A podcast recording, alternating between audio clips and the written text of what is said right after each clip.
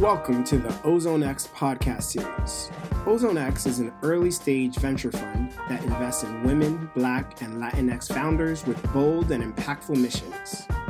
On this podcast, we hold conversations with purpose driven and inspiring leaders, creating solutions for the biggest challenges of our time. To stay connected to Ozone X and become part of a purpose driven community, please visit www.ozonex.vc backslash experts. Use code podcast 2021 to waive all fees.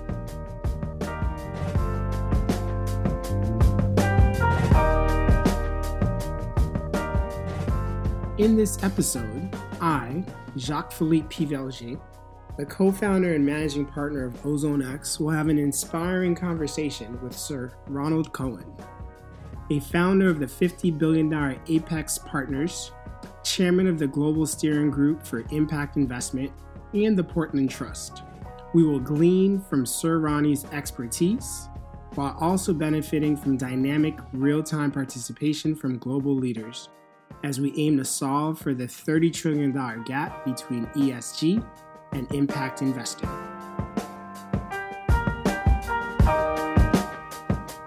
I'm really excited to be here with you.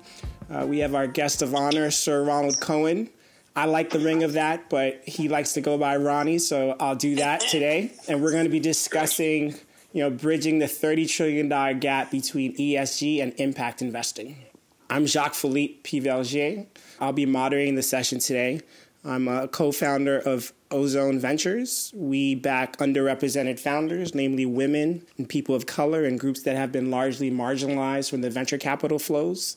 And we use tech and collective expert intelligence uh, with AI to be more thoughtful with our approach. If you want to learn more, DM me and you know feel free to join the Ozone X community. That's probably the most you're going to hear from me because today's not about me. So we're going to start off with a, a brief introduction of Ronnie. Ronnie's chairman of the Global Steering Group for Impact Investment and the Portland Trust. He's a co founder and director of Social Finance UK, USA, and Israel, and co founder and chair of Bridges Fund Management and Big Society Capital. He chaired the Social Impact Investment Task Force established under the UK's presidency of the G8 from 2013 to 15, the Social Investment Task Force from 2000 to 2010, the Commission on Unclaimed Assets from 05 to 07 he received the Rockefeller Foundation's Innovation Award for Innovation in Social Finance, co founded and executive chairman of the $50 billion plus VC fund Apex Partners from 72 to 05, founder, director, and chairman of the British Venture Capital Association, and the founder and director of the European Venture Capital Association, member of the board of deans, advisors at Harvard Business School, and a vice chair of Ben Gurion University, published several books, most recently Impact Reshaping Capitalism to Drive Real Change. I read it as soon as it came out, and I suggest others do the same. He lives in Tel Aviv, London, and New York with his wife of more than 30 years, Sharon, who is a film producer. They have two, two children, Tamara and Johnny. And I would say, most importantly, Sir Ronnie is an incredibly thoughtful, heart centered leader who hasn't allowed his success to limit his affinity for our global human community. I'm thrilled to welcome him to our conversation today. With that, Sir Ronnie, the floor is yours to uh, help set the stage and, and share your thoughts uh, with the folks in the room. Thank you again for joining us. Thank you. Thank you, Jacques Philippe, and uh, thank you all for joining this conversation. I much uh, look forward to exchanging ideas um, with you.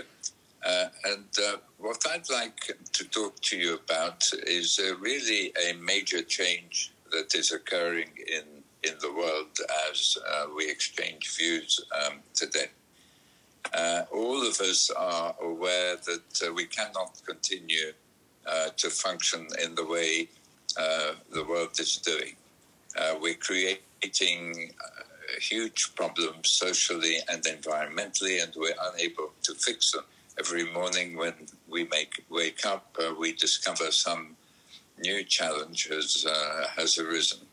Uh, and the uh, unfairness uh, of our system and the environmental risks uh, that our system is, is creating are a real threat to our society and to our planet. Now, against this background, a lot of people have been changing the way they do things. Many of you no longer buy the products of certain companies because uh, you don't believe in their values. Uh, many of you will not work for certain companies because they're polluting the atmosphere or using child labor or creating um, uh, social problems of one kind or another. And investors are now very much aware of these changes in preferences and that they have implications for the value of the companies they hold.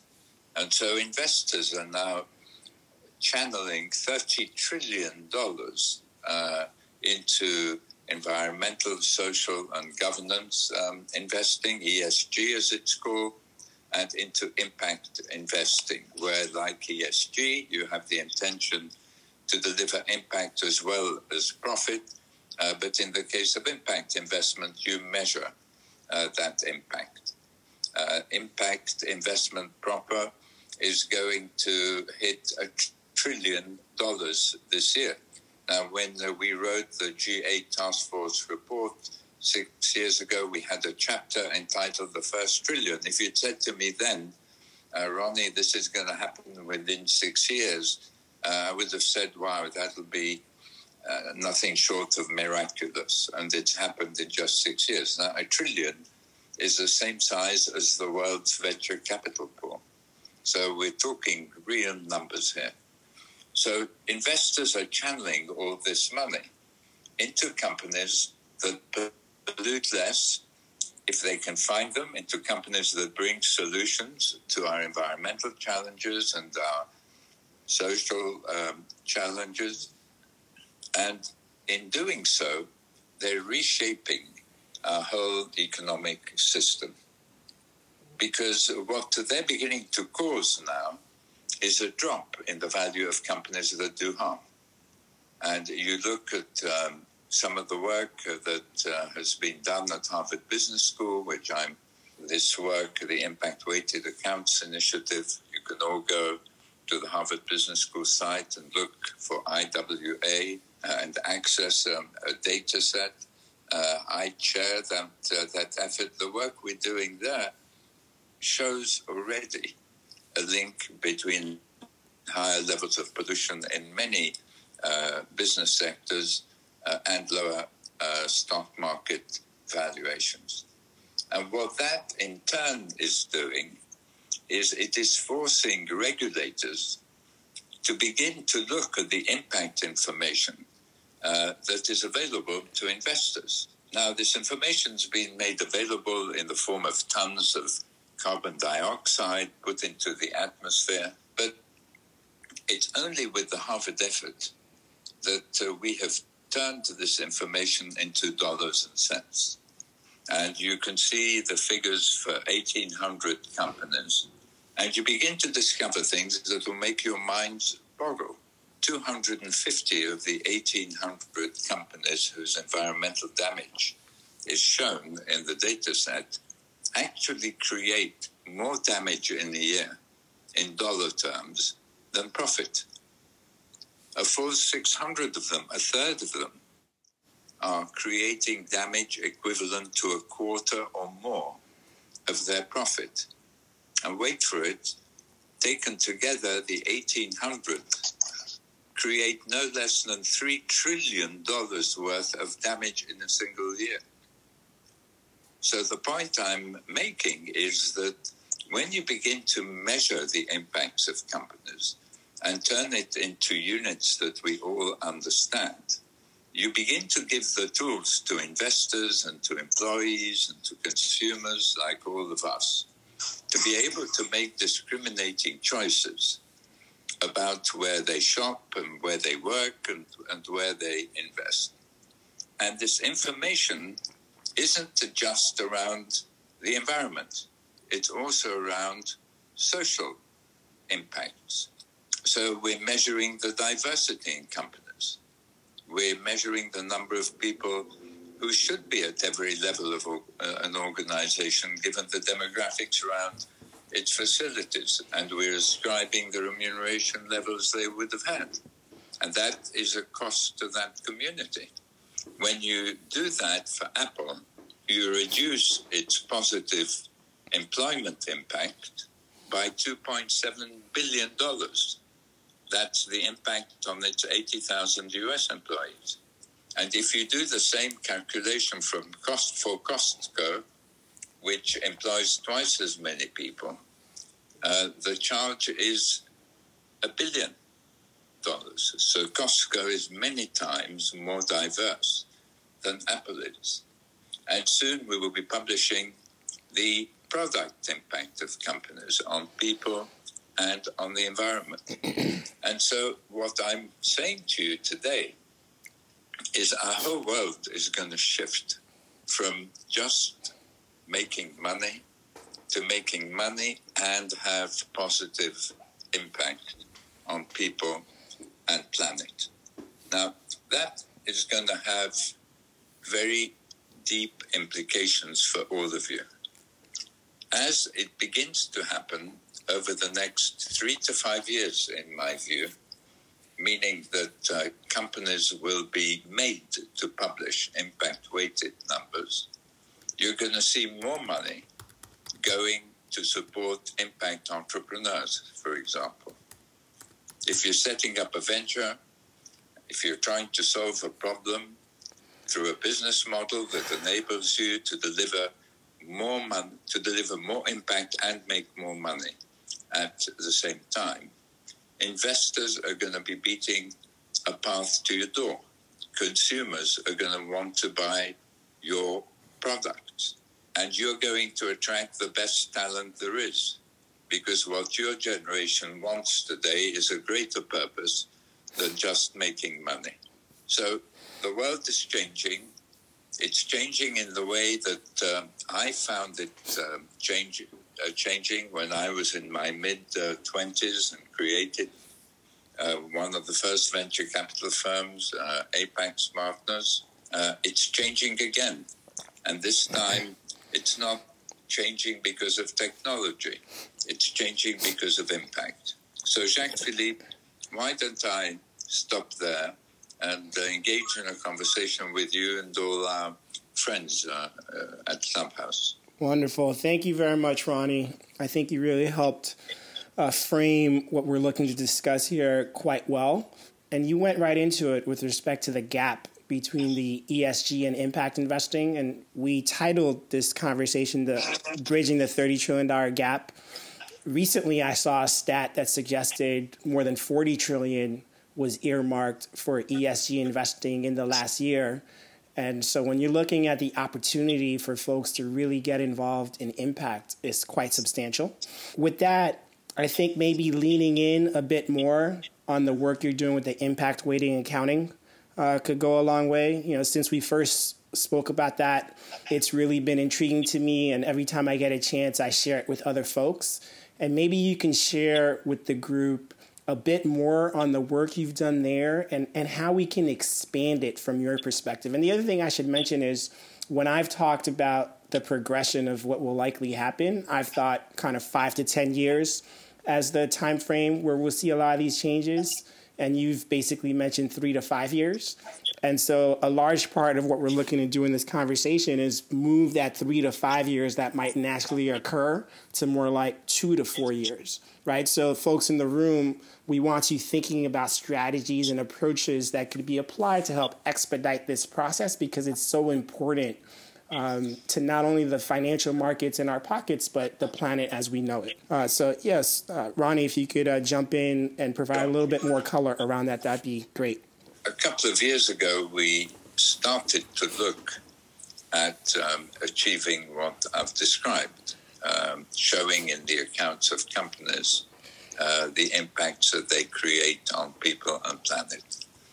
We discovered that there's a ton of information on the environmental side and actually also on the employment side, it turns out, as our work progresses, which companies have made available, usually voluntarily under the general pressure uh, to disclose uh, information to their shareholders. But when you look at this information Jacques Philippe, it's in tons of CO2 and it's in gallons of water. And you have, therefore, to create a path to what we call monetization, to turn it into dollar terms.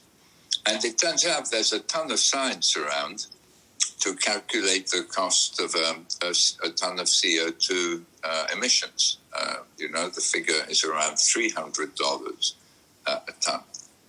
So you then begin to calculate for each one of these emissions the dollar cost that is involved.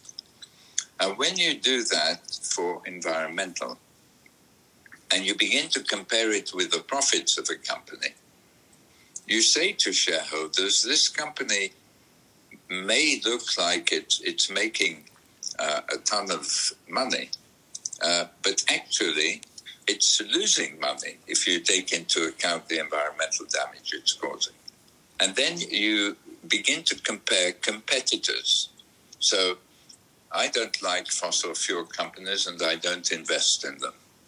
But assume you want to keep investing in fossil fuel companies because you think fossil fuels are going to be around for a very long time. You look at ExxonMobil, Jacques Philippe, it creates $39 billion of damage from its operations alone without the damage from the oil that's taken out of the ground and used in cars and so on. You can compare that with Shell, which creates 23 billion. And you can compare it with BP, which creates 13. So, as an investor, if you want to invest in fossil fuels, are you going to invest in Exxon Mobil, Jacques Philippe? Hell no. Why? Because you understand that ExxonMobil is going to get regulated or taxed. The talent isn't going to go to work for it. And even consumers may shift away from it to BP and Shell. So you create a dynamic now where companies are competing on the basis of their impacts and not just on the basis of their profits.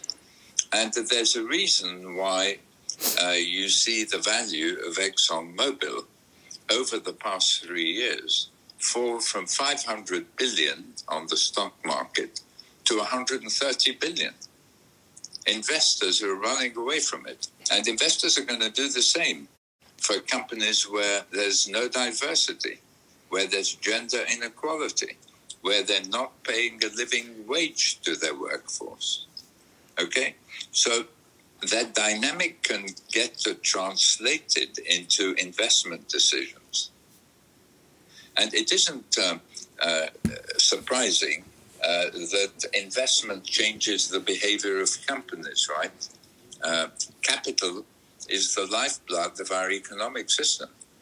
If, uh, as we saw with tech, uh, if investors run away from companies that don't know how to handle tech, then they're going to drop the value of these companies and increase the, the value of, of the other companies they're going to. You can see that happening with Tesla. Tesla is worth more than General Motors today. Why? Because investors realize that that's the future. The whole of the automobile industry has shifted now to chase after electric and hybrid vehicles. So hats off to Tesla for making that happen. But there are actually consumers who want to buy an electric car because they don't think it's right to continue polluting the environment. And if you have entrepreneurs who come out with a better product that also delivers positive environmental uh, impact, then uh, consumers are going to go are going to go for it. Now, what begins to happen when this information is widely used, and you should all talk about this information. Like transparency on the impact of companies is our right. It's the new human right. We have a right to know which companies are doing harm and which companies are doing good. And if uh, if uh, you have uh, warning labels on cigarette packets, uh, we can have warning labels on companies companies that are creating real harm. polluting our water streams, our oceans, and you know, and uh, and our atmosphere. This is not a um, a, a, a, sort of um, wish now. Uh, this is now inevitable. Why is it inevitable, Jacques Philippe? It's inevitable because as the impact information is shown to affect the value of companies, governments and their regulators have to protect investors, the small investor in particular. They have to make sure that every investor has access to the relevant information to make the right investment decision. They don't want some investors who know how to get to the Harvard Business School site um, to benefit more than those who don't and aren't even aware of, of, of its existence, right? And so that's why I say the more we speak about it and ask for it, the more we ask questions of companies about the impact they're creating, uh, like uh, uh, the shareholders meeting of uh, Procter and Gamble. Uh, the US's 42nd largest company. Two thirds of shareholders voted against management because of the deforestation P&G is creating uh, as a result of its use of palm oil. Okay, we're going to see these rebellions multiply, and we should raise our voices to um, to support them. The more that information circulates, the sooner regulators are going to have to step in and require companies to publish accounts which take impact into account. Now, this is uh, amazing information. I remember the first time you mentioned this to me, and, and I think that I'm pretty close to this information. I was still floored and just surprised by the disparity, especially kind of how you described BP, ExxonMobil, and companies that are within the same sector, and you look at them in the same light, but then the negative uh, externalities can be upwards of $20 billion. So hopefully, more folks understand the importance of what we're discussing here. Uh, you started to touch upon my next question, and, and you know, I could ask a million questions, but I'm not going to do that. This will be my last question, and then I'm going to have the other co hosts jump in. So start to think about the questions that you have for Ronnie. We're going to keep them super succinct. So, my next question ties into something you started touching upon, right? When you mentioned getting other people involved who may not have access to the Harvard website or certain groups that many of us are involved with. Um, so my fund specifically targets those underrepresented groups, right? Women, people of color, groups that have been largely marginalized. Can you speak more about the correlation between getting more of those disparate groups involved in the conversation and in the action and in investing and building businesses and how that relates uh, to better impact and good for the planet and all of us. So, the most uh, powerful way uh, for us to get involved uh, is to create ventures which are led uh, by women and by people of color and which actually disrupt the business models of businesses, uh, sectors that are polluting uh, and, uh, and discriminating. And I want to give you an example of what that can mean in a venture, because so far we've talked about re- you know reducing risk basically by avoiding companies like ExxonMobil. But I want to give you uh, uh, an example of a great impact venture just to illustrate how you can make a real difference. So, some of the best entrepreneurs of the, in the world here in, in Israel who sold out their previous business for $15 billion to Intel uh, in the artificial intelligence area created a venture called Orcam to help the blind and the visually impaired. There are 35 million blind people in the world and 250 million visually impaired people. And this venture created a pair of spectacles with a little memory stick like device hanging on the side, which whispers into the ear of the wearer the page of the book they're reading or the newspaper or the banknote in their hand professionally read, beautifully read, even though that uh, article has never been seen by the wearer uh, before. Now, you'd say, unbelievable. What a great impact venture. And you're catering for a market of 300 million people. You, you should really be able to build a fantastic business, and, and they have.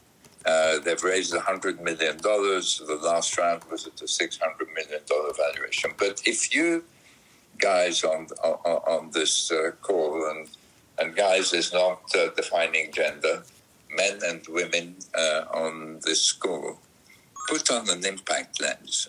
You'd ask yourself the question how can this technology help the greatest number of people on the planet? And you get a surprising answer.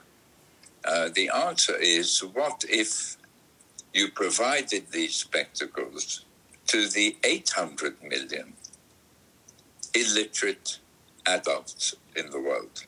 What would they do for their lives and livelihoods to go from being unable to read to reading in inverted commas, to being able to listen to the page uh, they're holding?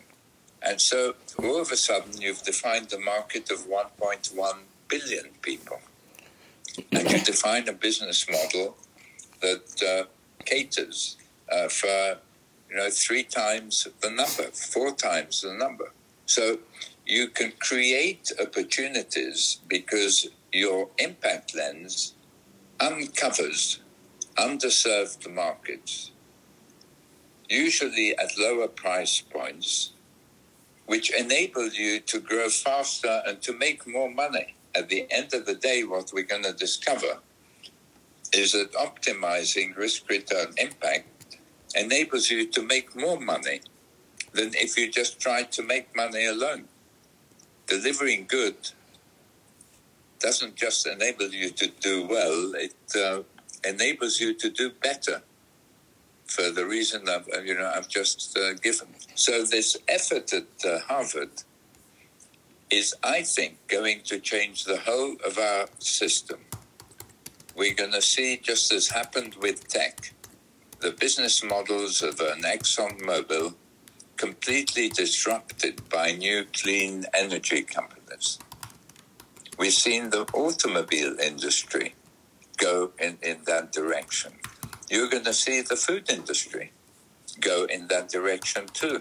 We're going to have apps that enable us to know how much environmental damage Associated British Foods, a British company which makes a brand of tea that you know that is on our supermarket sh- shelf called uh, Twinings, how much damage it's causing environmentally, and we're going to discover it causes 1.8 billion dollars of damage a year environmentally against 1.6 billion dollars of profit. Am I going to continue buying their product? No. I'm going to go to a company that has a better environmental record. So this really is similar to the change that technology brought when I was in my mid 20s. And you guys are lucky that you're at this stage of your life where you can create a venture that takes impact into account and reshape uh, the world in the same way that uh, your predecessors, young tech entrepreneurs, reshaped it. Thank you, Ronnie. That is such important information, and it's good to uh, hear it from you. So, with that, I'm going to open it up to some of the other co hosts, and we're going to start with the one and only Kate Byrne. The floor is yours. So we'll be looking for a succinct question or comment, and we're going to try to get to as many amazing folks as possible. Go for it, Kate. Super. Thanks, Jacques Philippe.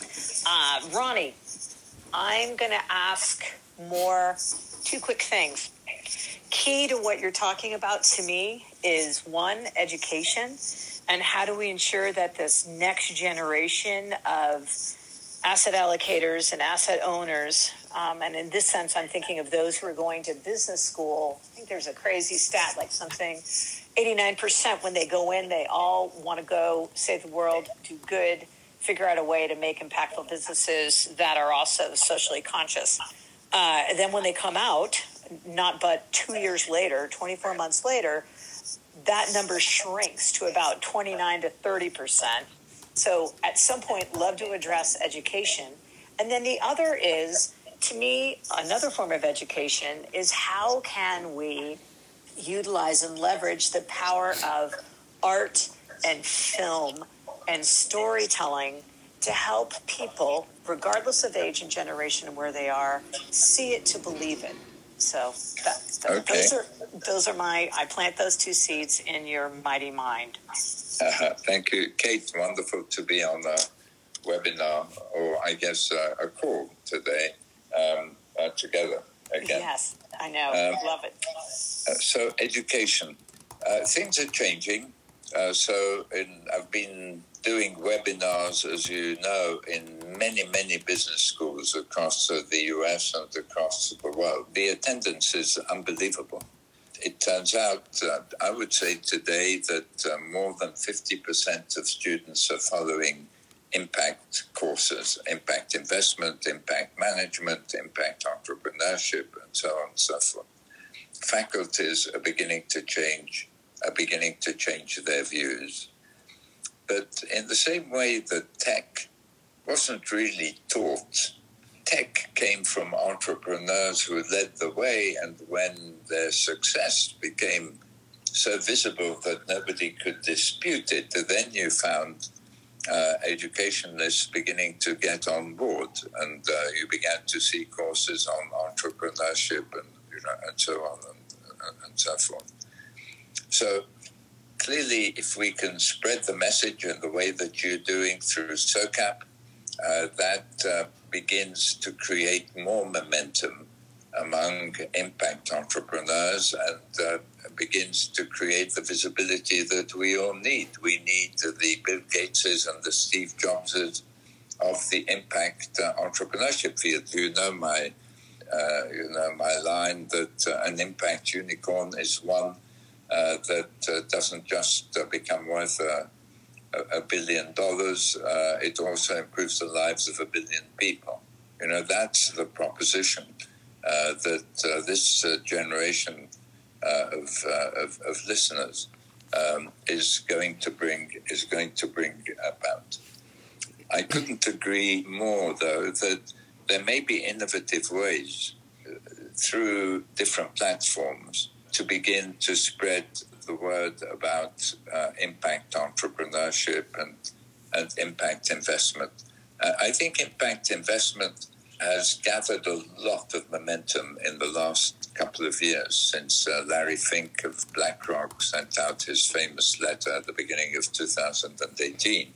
It's now a huge uh, river uh, from you know from a small stream, you know, just a decade uh, ago. Uh, I too have seen uh, the figure of 40 trillion mentioned here and there. I haven't read the the report, and so I'm very keen to to do that, Jacques Jacques Philippe. So if we're at 40 trillion, I mean that that's a massive increase on the 30 trillion of um, 2018. Now, as to art, film, and storytelling, funnily enough, I just wrote a, a for uh, an effort around the creative industries and how we bring impact investment to the creative industries because storytelling and film and art are very powerful ways of reflecting these changes. And you can already see artists like uh, the French artist uh, JR and you know and others um, who are basically bringing the social issues that are hidden uh, very often deep uh, within our cities, and pasting them in the form of photographs on, you know, on uh, uh building um, building walls. The opportunity to uh, channel money is being picked up by different. Um, uh, creative arts entrepreneurs and and investors. there isn't a there isn't a clear model yet for it. I think uh, the existing thinking is it's a bit like venture capital backing, uh, you know, a normal business, but this time you're doing it in the creative, in the creative industries. But I think that we may be able to use culture impact bonds, pay for success forms of, of, of funding in you know in this area, and I've been thinking and working with a number of people around it. So happy to stay in touch on this, uh. I would love to learn more about that. I just think it's I think it's so important. And we uh, just the other week, Jacques Philippe and I, we were involved in a great conversation here on Clubhouse with some of the folks who are here too regarding the possibility of could we ever make film uh, a, an asset class. Yeah, no, I think this is great. Uh, thanks for raising those topics, Kate. And I like how Ronnie's just dropped the idea of a, a culture impact bond. You know, I hadn't heard that before. Is that something that you've been working on? Is that common knowledge? And I'm just outside the loop. I know the social impact bonds, I know the development bonds, yeah. But now we have the culture impact bonds. And you know, to your point, Kate, uh, all the folks who were on that call, and actually many folks below who are actors, producers, directors, I've had conversations with. Uh, I think uh, they're very excited about that. Next up, is the one and only Bahiyah Robinson of VC Include. Take it away. I mean, there's a lot here. Obviously, as Jacques Philippe said, we could talk for literally hours.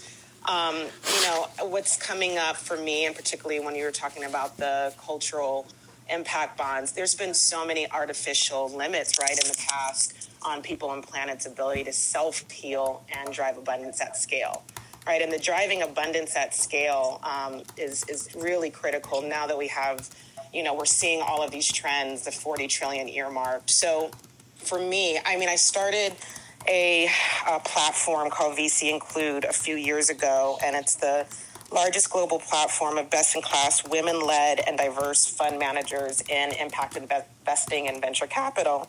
And I did it because of the accelerate to, to try to accelerate and amplify investment into diverse founders and women at scale, right? Because it just wasn't kind of connecting in a in a way that we were seeing. And even this year in 2020, less um, capital has been uh, invested in women-led founders, and you know, there's a lot going on there. So my question, um, Sir Ronnie, is really around this acceleration.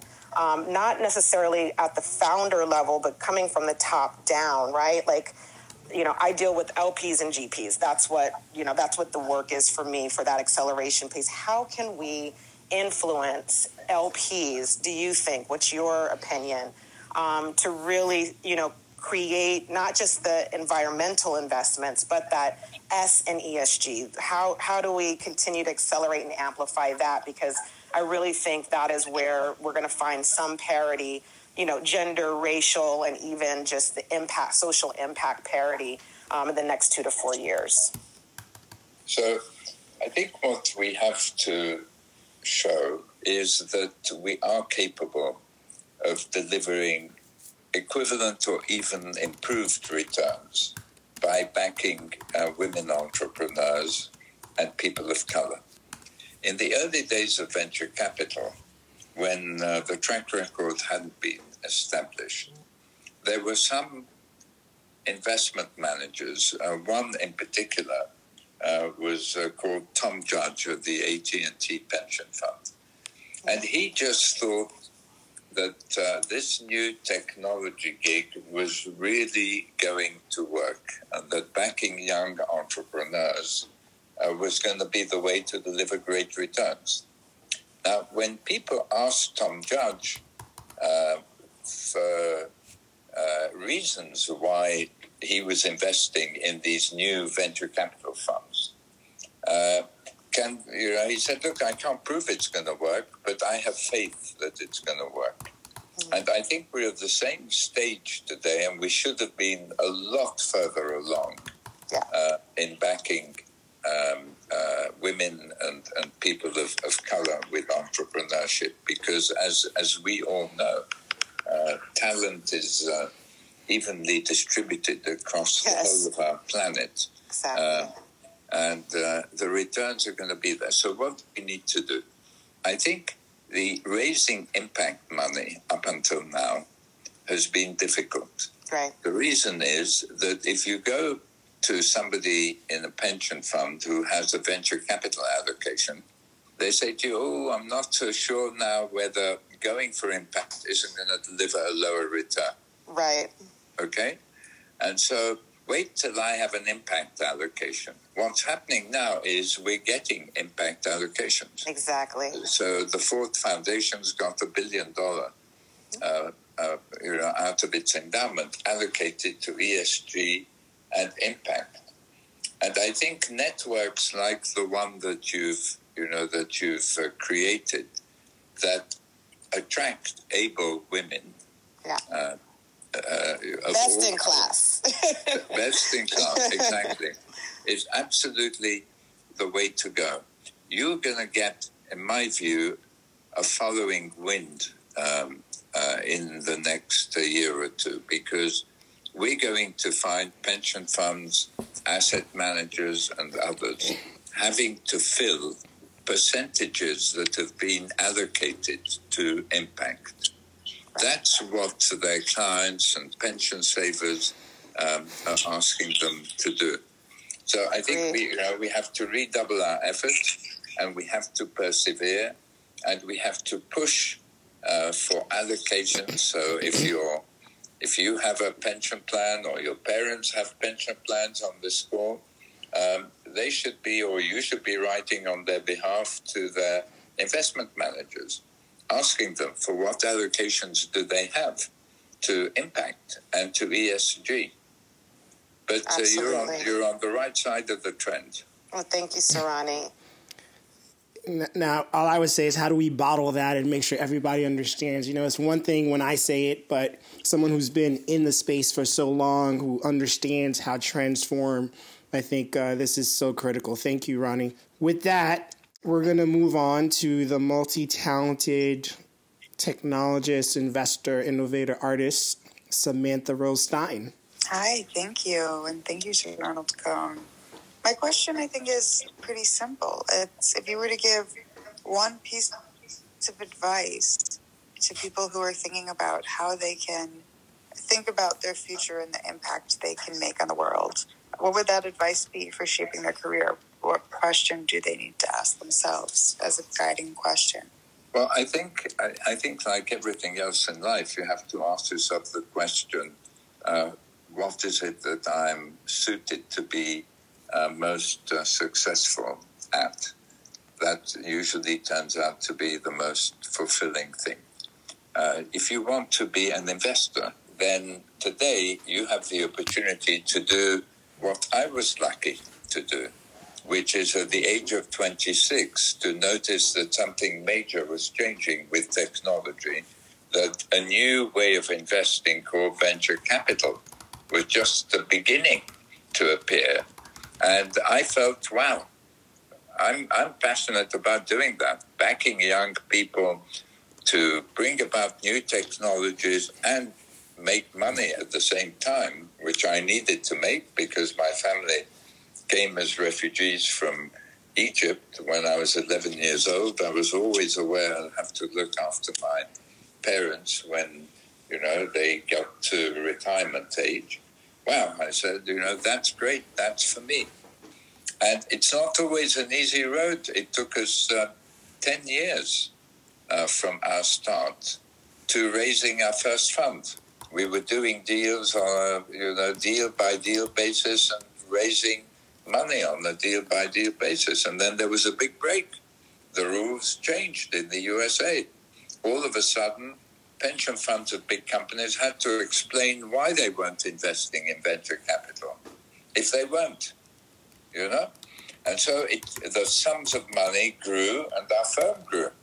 And uh, as uh, Jacques Philippe said, today it manages more than 50 billion. Uh, dollars.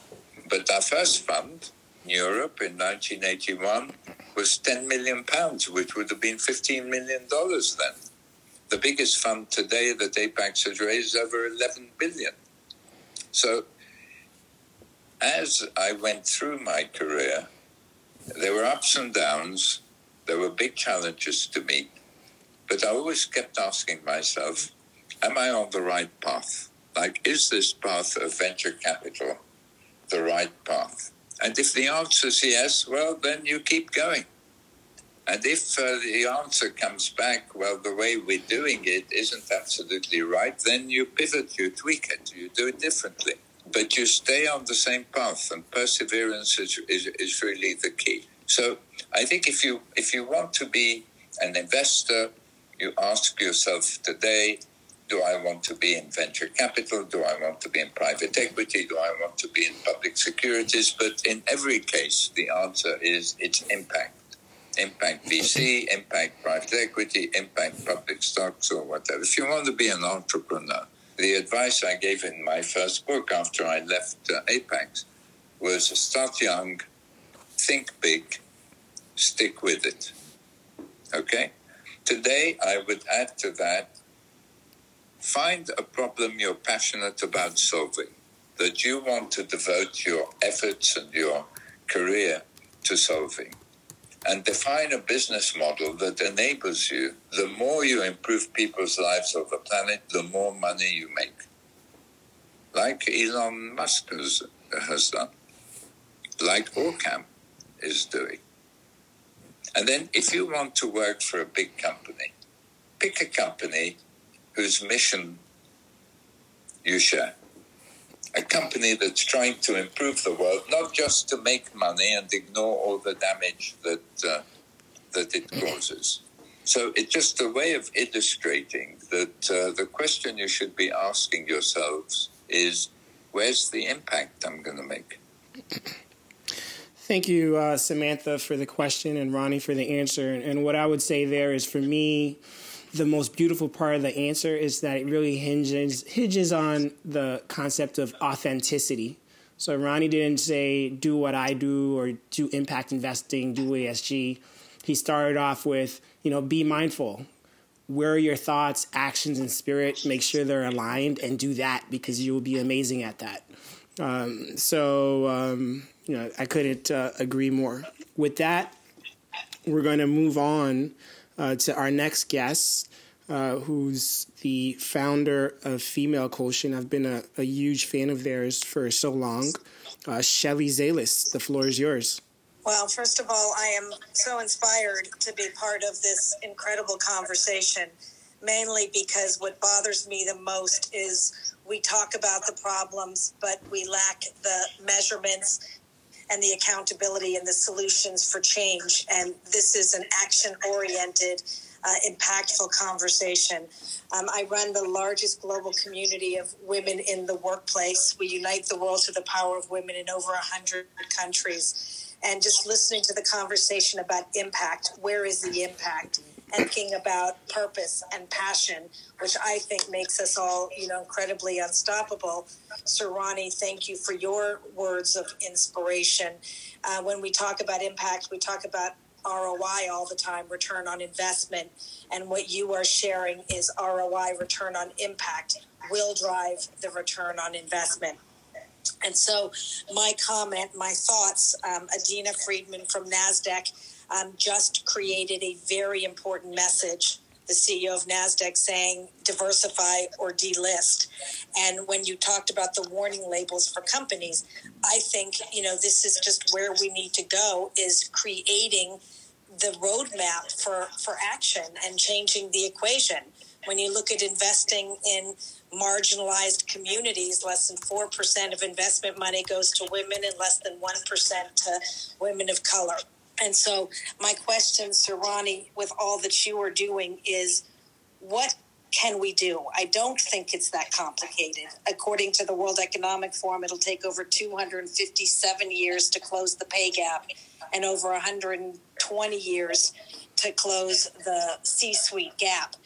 So, what can we do that is action oriented very simply as low hanging fruit. I know that the systemic changes are quite enormous, but can you please suggest a couple of action steps that each and every one of us can take to start closing these gaps. And I'm hoping that we can close them within five years. Why are we waiting so long uh, for legacy to, you know, create the changes? We know that's not going to happen. So I, I, I think if you uh, look at what happened in the tech revolution, uh, as I say in my book, uh, which Jacques Philippe mentioned, Impact, um, the tech revolution happened because the world was changing, technology had advanced, and there were young people who had a vision for where the world should be, really. Uh, and, you know, they created the companies which created 60 million new jobs in the United States. You know, in the space of, a, of, of two or three decades. Some of them rose to be the biggest companies in the world uh, in, in, the space of uh, two or three decades again. So, what I say in the book is this impact revolution is going to be a similar revolution to the tech revolution. It's going to be driven by young people. They're going to drive it as consumers, as entrepreneurs, as employees in, in, in companies. Okay? Now, what we've discovered in the case of, uh, of, of impact is that the trigger for it is, as you were saying, measurement, right? If we can measure gender inequality, if we can show that uh, some companies are just systematically falling behind their competitors in terms of gender equality, meaning not just the numbers of people, but the pay levels, the advancement in companies, which we're measuring in the Harvard effort, then what's going to happen? What's going to happen is every one of us is going to be pushing as uh, uh, uh investors, as employees, uh, as journalists, as uh, authors, uh, as filmmakers, every one of us is going to be pushing to expose these companies that are falling behind. And that's how we're going to change the world. If we don't measure it, we don't harness the power of consumers and investors in the way that, and employees, of course, in the way that we need to.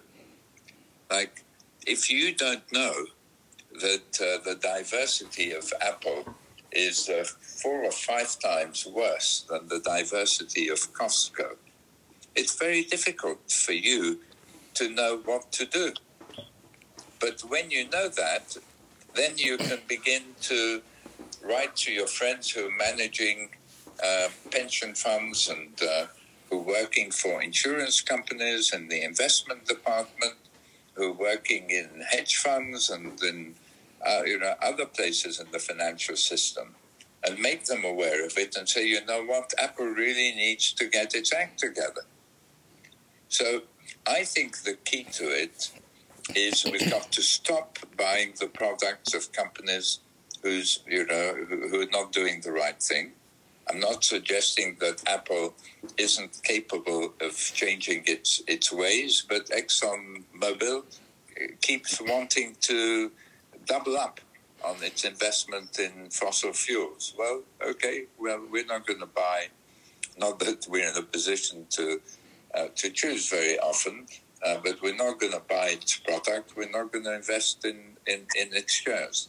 The big power here now is the power of investors. And investors are making declarations from every corner of the globe about how the future, as I say in the book, is risk return impact. Our whole system, if we want to tackle our social issues and our environmental issues effectively, our whole system has to change from just making money and forgetting about the damage we cause to making money and bringing solutions to the challenges we face. This notion that transparency is the new human right. We have the right to know the good and the harm that companies are creating. That is a message which, if we can all amplify it, is going to accelerate the efforts of, of regulators to actually bring this uh, impact transparency, which is the trigger for, you know, for really global change. So, Ronnie, I want to add um, very quickly Paul Polman, the former CEO of Unilever, he says, You can't treasure what you can't measure. And I think that, you know, that whole measurement of accountability goes beyond pledges and petitions, which is what you say you're going to do, but it's actually holding people accountable for walking the talk and moving in that direction. So thank you so much for amplifying that. Wonderful. Thank you. Thank you, Shelley, and thank you, Ronnie. What I would mention here is sometimes something is just so good that it creates challenges. So I think I don't know if people realize, but it's been an hour, a little more than an hour. And so we essentially have 20 more minutes to pack in as much goodness as possible. And so what I'm going to suggest is I want to get through, I want to get 13 to 15 more people I know who contacted us ahead of time who have amazing ideas and things they want to share. So I want to do all that. And so what that means is I'd like the comments to be truncated 30 seconds. And I'd like the responses, Ronnie, if possible, to be tight as well. And so that way we can get in uh, as many of these folks as possible because I know they've been looking forward to it and I'm getting DMs. And so it's very exciting. And I'm not going to speak as much in between comments either. Okay, so with that in mind, Nicole, the floor is yours. Well, thank you. Thank you, JP, for doing this. Um, you know, taking this time and, and organizing everything so well. Um, Ronnie, it's nice to see you again. We actually had a really lovely talk back at Summit at Sea 2011 on the boat. I think it was like the first or second night yeah. about yeah. where some of this was going. And at the time, I was at Founders Fund, which I think is very founder friendly still. And they have been working towards this, but actually I started working with Maylin and Vint Cerf this year, and it's really allowed me a, a chance to utilize in technology people and planet first. And the resources you've provided are amazing, and, and many of the things that have been brought up today. But on a global scale for ratings and testings, is there anything that she should be keeping an eye on right now and watching that's on the come up? Um, because I believe in the next 10 years, a lot of these tools are quietly being developed and getting ahead of them to be aware of them would be great. A rating of test and testing of impact? Yes, yes, yeah. for companies. Uh, yeah. So I, I think uh, I'll, I'll be brief. We started off with rating, but rating is a very blunt instrument. Um, you know, if somebody is uh, in the top uh, 10% uh, for environmental uh, damage in a positive sense, so low environmental damage. Uh, and they're in the bottom 10% for employment impact. Uh, how, how do you reconcile the two? You can't do it, right? You need to have a unit that enables you um, to, to measure these two. And then if their product is creating environmental damage, and they're halfway down the list, you know, you need to be able to bring that into account as well. We have to go to monetization. The best thing that you can do is to get Maylin to read the book, to read the bit on impact weighted accounts, and to internalize this, this point that if we don't measure and compare easily, then investors aren't going to be able to use these tools effectively. Wonderful. Thank you. Next up, Anu Bhardwaj. Hi, JP. Thank you so much for bringing me on, and, and thank you, Sir Ronnie, for, for joining us today. Um, I wanted to bring to your attention a new tool that we've developed over the pandemic that's going that's designed to measure and track uh, how women listen and learn, and we're also going to be rewarding them with uh, digital assets in the future. So it's a transformative technology uh, that's going to give us more data, and the world is hungry for this data right now. And once we start to understand what what the problem is, I, I believe that all of us are able to come together in terms of impact. And this was directed to you as well, Bahiyah, um, from your comments earlier that you know in terms of what investors are looking for, I think that hard data is is clearly missing from women of color, especially. And so we have reached out to the Islamic Development Bank and just won a major, major grant um, for, for our solution that's going to take us across Africa, the Middle East, um, South and Southeast Asia. And so, in terms of women of color and diversity, I think this is a, an important um, aspect because of that S that, that Bahiyah mentioned and ESG.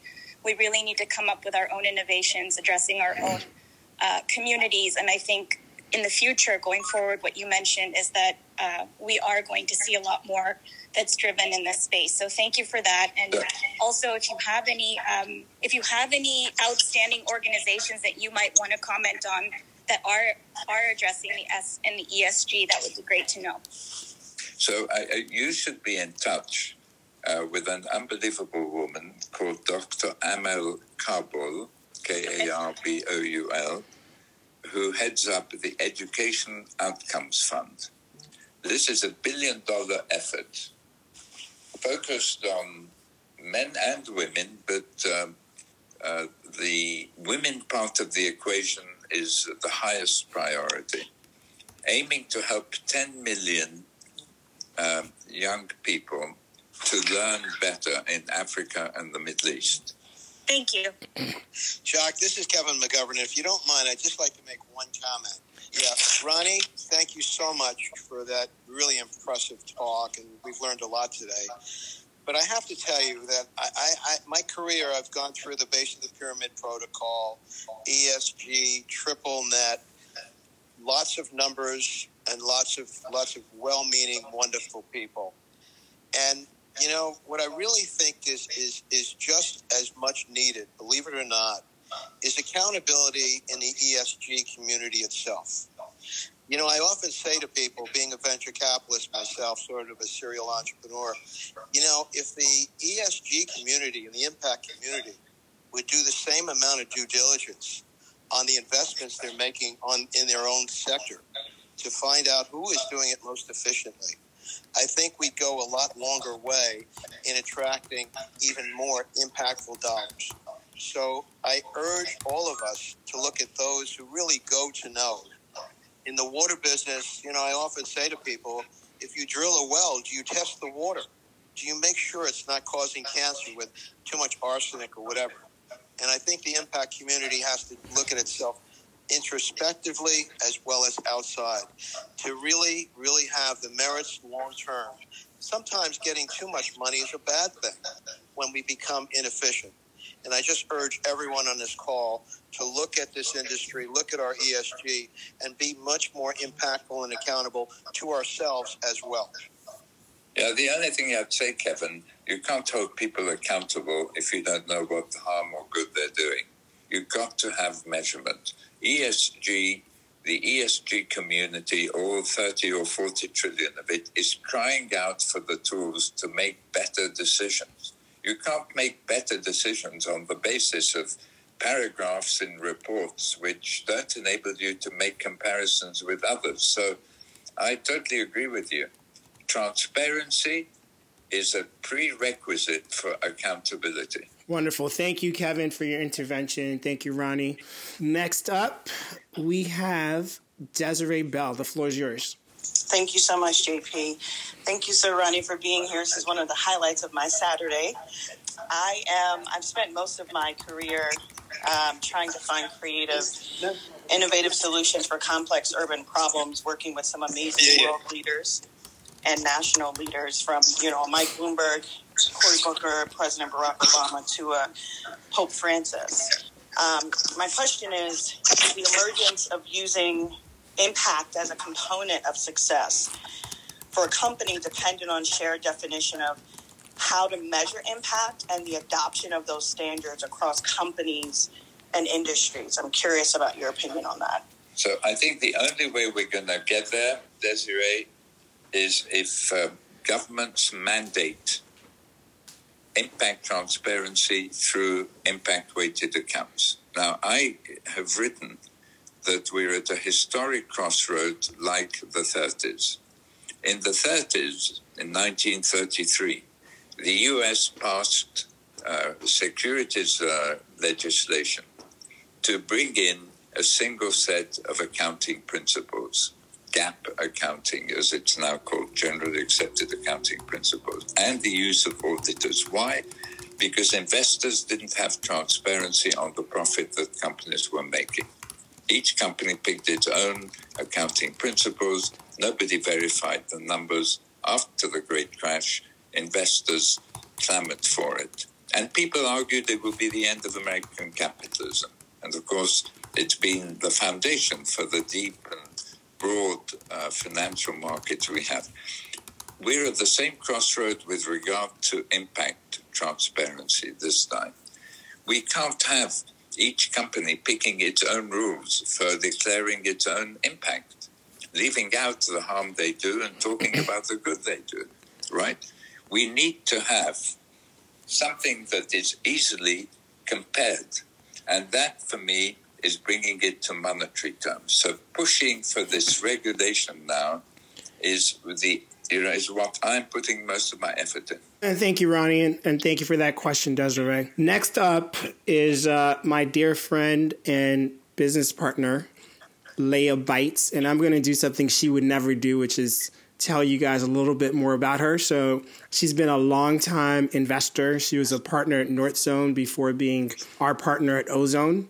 And of the six deals she either selected or uh, backed as a partner, three of them have either sold for 500 or 600 million or 2.2 billion. And so I don't know many people who kind of have that track record, and she would never do that herself. So I wanted to put it out there so you understand kind of how rare she is in a very male dominated uh, industry. The floor is yours, Leah. Thank you. Thank you, Jacques Philippe. Um, um, first of all, thank, thank you for speaking on my behalf. I'm, I'm, I'm slightly embarrassed uh, and really delighted to be here. Uh, what an amazing talk! What a what an amazing time to be alive and really um, be able to move the needle in the in the right direction. Um, I love where you were just going with the role of governments and regulations to enable necessary progress, and I would love to dig a little bit deeper on that point and see what could governments in the US and Europe do today to expedite this process? So I, I think the Biden administration should now mandate that starting two years from now, every company must publish impact weighted accounts. I think if you know if they do that, that will bring a race to the top among companies to get their acts in order on gender, on race, on environment, uh, and so on. It's the biggest thing they could do, and they would lead uh, the world in you know in in doing that. So anything that you can do to amplify uh, that message um, would be extremely extremely valuable. Now I think uh, it's going to have to go in the direction of a, of a minimum wage uh, as well. Uh, and I hope that uh, they're going to give a big boost to the creation of small, uh, medium sized, and growth businesses. Because big businesses are not going to be recruiting people back in the way that um, a lot of people hope. They've learned to operate on a slimmed down basis, uh, and uh, they're going to continue. So the administration is going to have to create jobs. And so if we can begin to introduce the notion of impact here, that you can access money through the Small Business Administration or through uh, support of uh, new venture capital funds and so on, providing they have an impact dimension either as a benefit corp or as a B Corp, that will really begin to move uh, the needle. If we can get a new generation of, uh, of, of small, medium sized, and growth businesses that espouse impact, build it into their business models, that would be huge. Wonderful. Thank you for that. Next, we're going to bring back up Mei Lin, who was not around earlier. Mei Lin, the floor is yours. I have a suggestion based on what just just spoken. So I um, uh, helped invent CRM, the customer relationship management, and that was actually addressing a particular problem, which is Oracle was selling to the Fortune 500, and they wanted to sell to SMEs. I think we can take the idea of pipeline for SMEs and encourage um, uh, impact weighted accounts.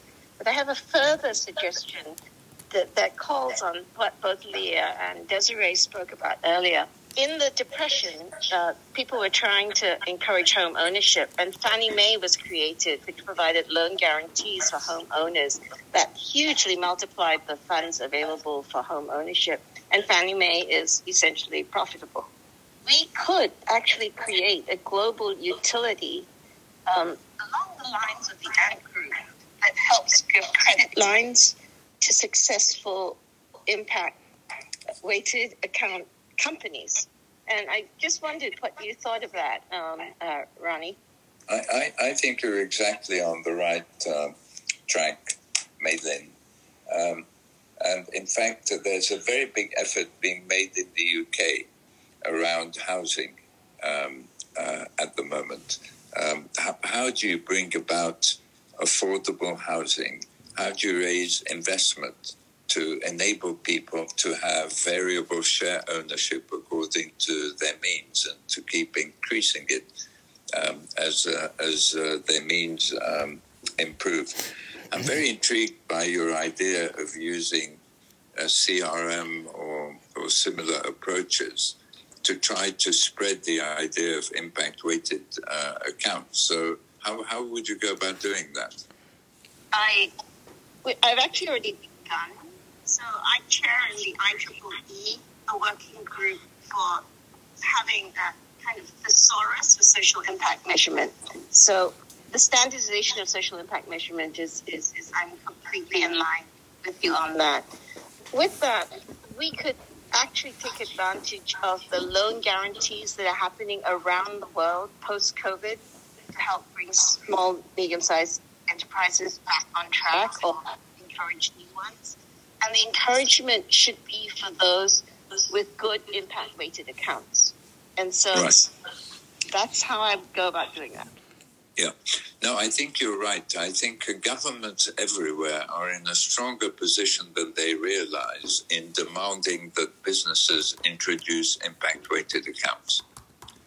Um, and, and a lot of the conversations I've been having uh, at government level um, in, in a few countries um, have centered on this.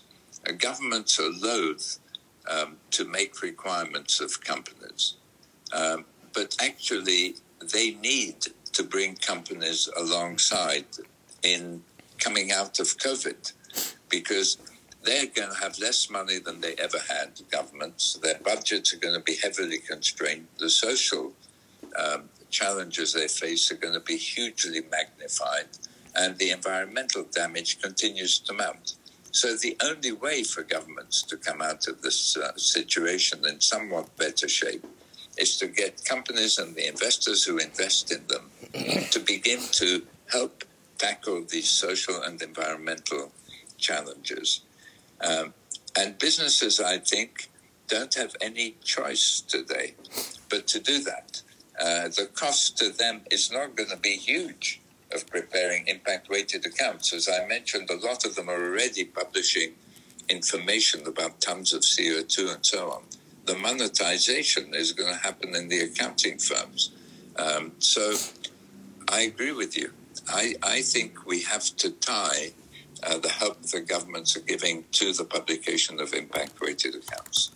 We are pushing towards the end, and like as promised, I really wanted to uh, get input from as many folks as possible.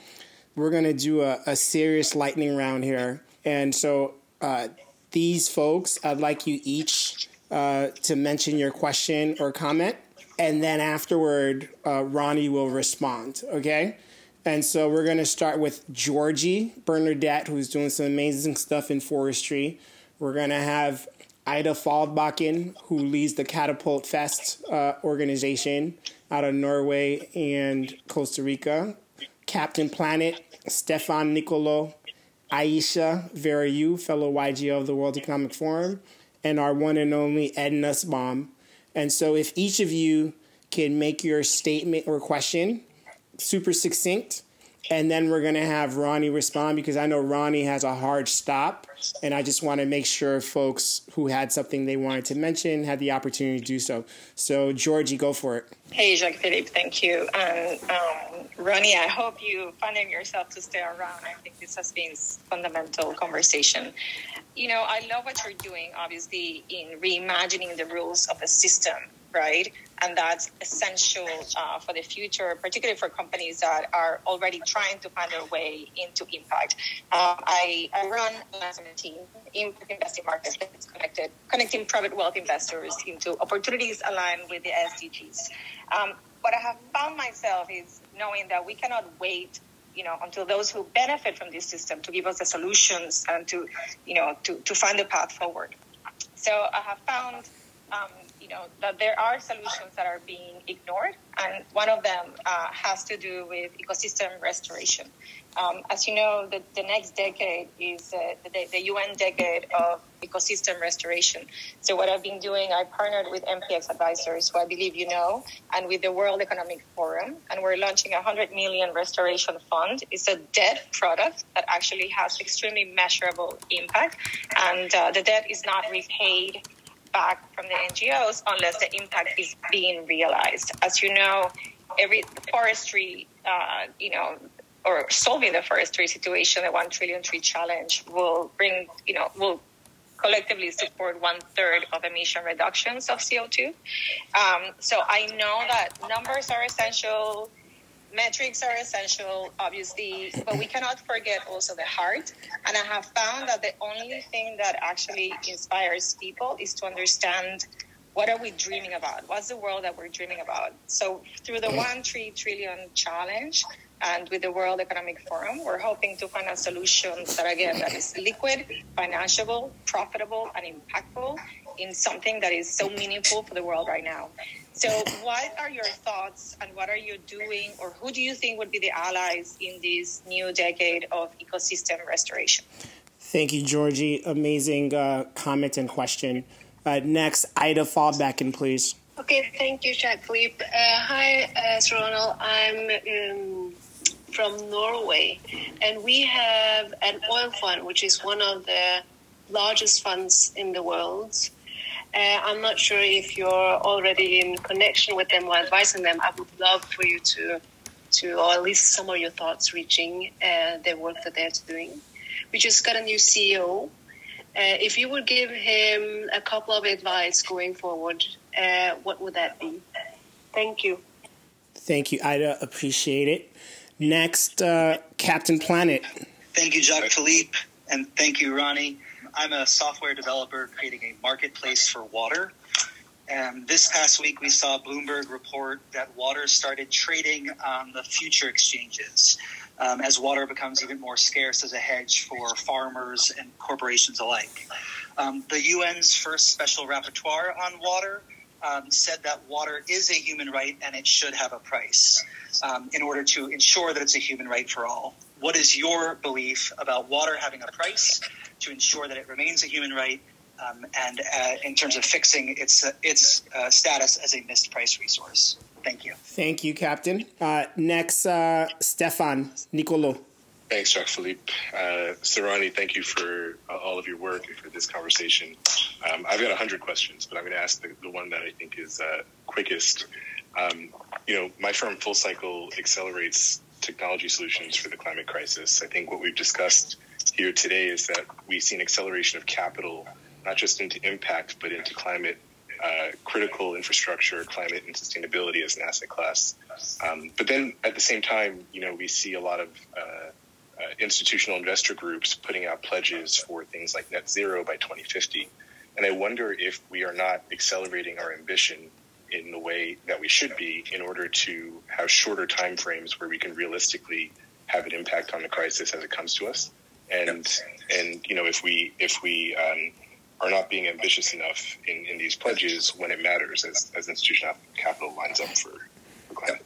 Thank you, Stefan. Next up, Aisha Veru and Jerry. So this is Ayesha. I'm here with my co-founder Jerry. We um, are both ex-bankers and uh, now actually solve hunger in just five weeks at fifty-five dollars per family. Um, so Ronnie, we wanted to ask you about uh, the comment on regulations and I'll let Jerry speak more about that. Yeah. Hi, Ronnie. Sorry, just from a U.S. point of view, we were kind of, I guess we wanted to challenge the idea of predicating the idea of um, institutionalizing um, impact weighted accounts, um, you know, based on a regulatory change. And is there not a, a, sort of a private sector model that's that's more likely to be uh, more readily adopted? Because at least our own personal view is if we wait for a regulatory change uh, or, or, regulations to institute it. Is that is that really going to happen in in the U.S. Uh, political environment, in, you know, in the foreseeable future, or is there is there maybe a rating agency model that's more uh, yeah. that's more impactful? So, Georgie, I mean, I totally agree uh, with the importance of uh, of uh, reforestation.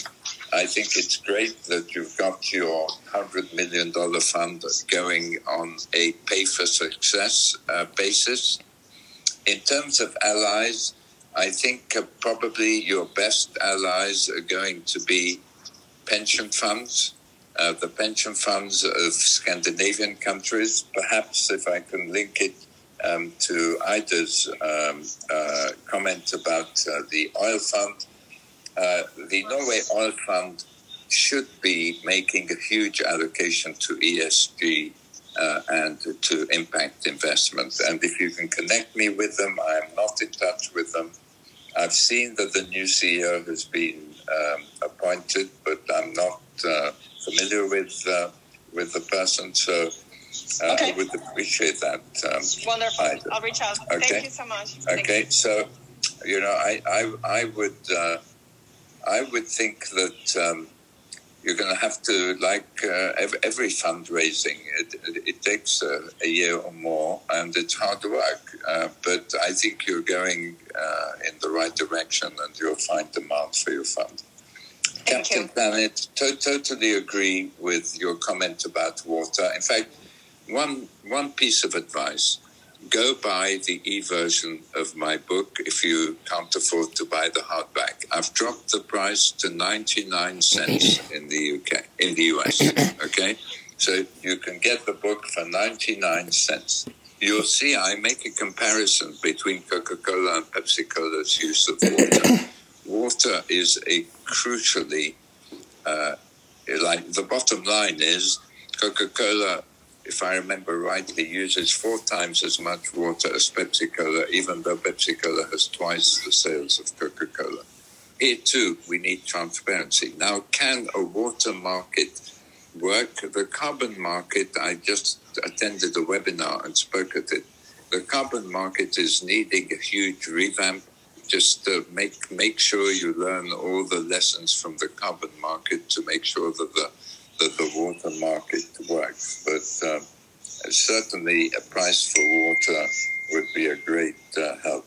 On the question of timeframes, 2050 is too far away. The only reason we've got to 2050 is we're trying to do everything through consensus with companies. It doesn't make any sense at all. Uh, we have to go. I think we can get most of this done within this decade. Uh, that's why I'm pushing for regulation now, which brings me to the last point. We are using the private sector to push government.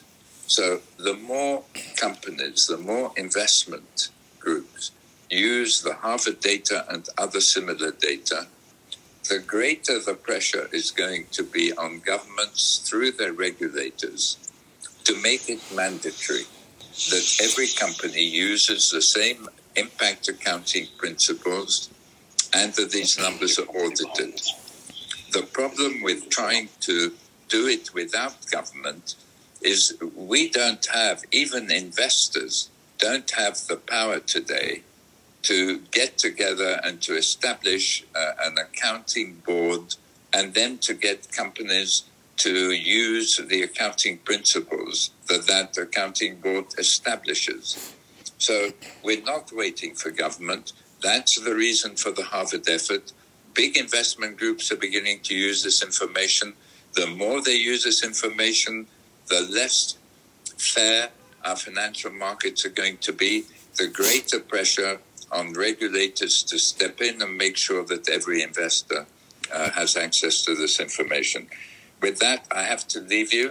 Uh, thank you very much for you know for joining uh, this conversation. It's been absolutely great, and uh, as I like to say, onwards and upwards. Absolutely. Thank you kindly for being so generous with your time, Ronnie. Thank you. And one last thing I'd like to mention to everyone who's here is Ronnie has been so thoughtful and generous with his time.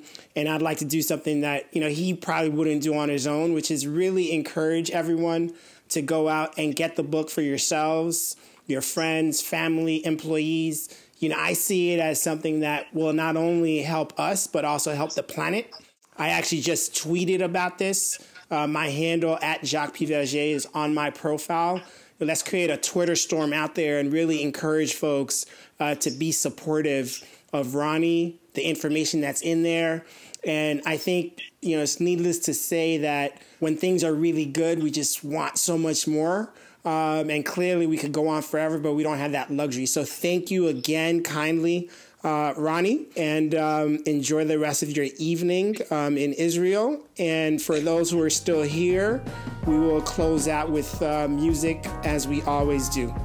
And all I want to add to what you've said, Jacques Philippe, and thank you for the for the plug, is all royalties are going to impact charities. So spread the word. Thank you very much. Bye. Thanks for listening to this episode. To stay connected to OzoneX and become part of a purpose driven community, please visit www.ozonex.vc backslash experts.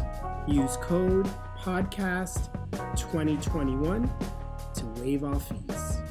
Enjoy, and until next time.